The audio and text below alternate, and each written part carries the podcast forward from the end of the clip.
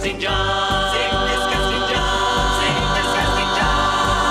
But it's gotta get done. Bonnie Black, Little Miss Organized. So there is a, a thing that happens in the house when you've got little children, and that is when they are sick and they need Panadol or Nurofen, and you've got the child little dispenser with those little syringe things. You can never find one when you need it. The moment you have no use for them, they're everywhere. We're going to spring clean, and you're going to focus in on the kitchen. I can imagine we're going to be dealing with some some medicine dispensers for our children. Oh yes, those little uh, Panadol dispensers. They are the bane of my life because middle of the night you can find one half of it, but not the other half, right? Or you can find one that fits a different size container. Yeah. yeah. And you're thinking, can I make it fit? Can I make it work? Yeah. And then you just end up resorting to the teaspoon because you can't Yeah. be bothered. Yeah, exactly right. Well, we're going to get into the kitchen. We're going to declutter. We're going to spring clean. What are we tackling? So, if we're talking about some easy things that we could get rid of in the kitchen for our spring cleaning, they're things that are like unitaskers. So, a melon baller, for example. Everyone always went on about, oh, we've got to have a melon baller. How many people have actually used a melon baller and who still needs one? I mean, not You- that many. You've They- gone they to get town to- on melon ball ballers more than one Uh. occasion. You are not a fan.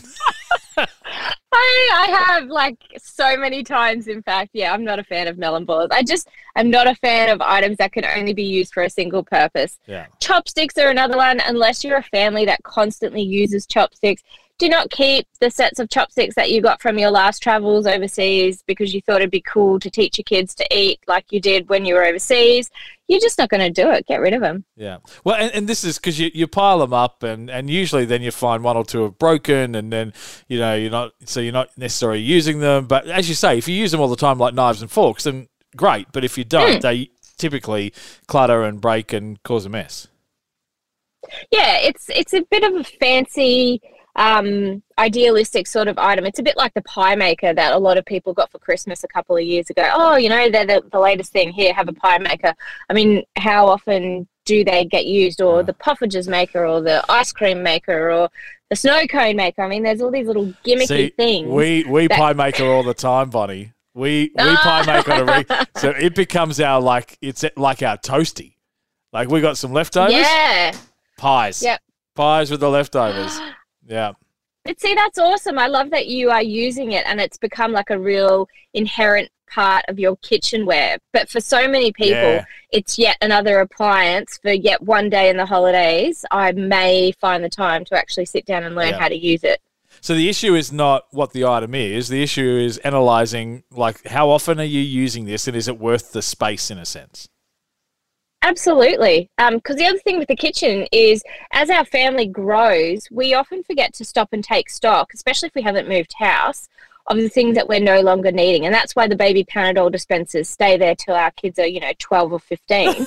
it's the same with the, the old sippy cups. Like all of these plastic, you know, crockery and sippy cups and Yeah. all these baby items, they're still just hanging around because we haven't taken the time to let them, you know, Yeah. exit the house. Yeah. We, I think I might have mentioned to this previously. I made a decision that we only use with while we got little kids in the house, crockery that you can buy single items at like Kmart.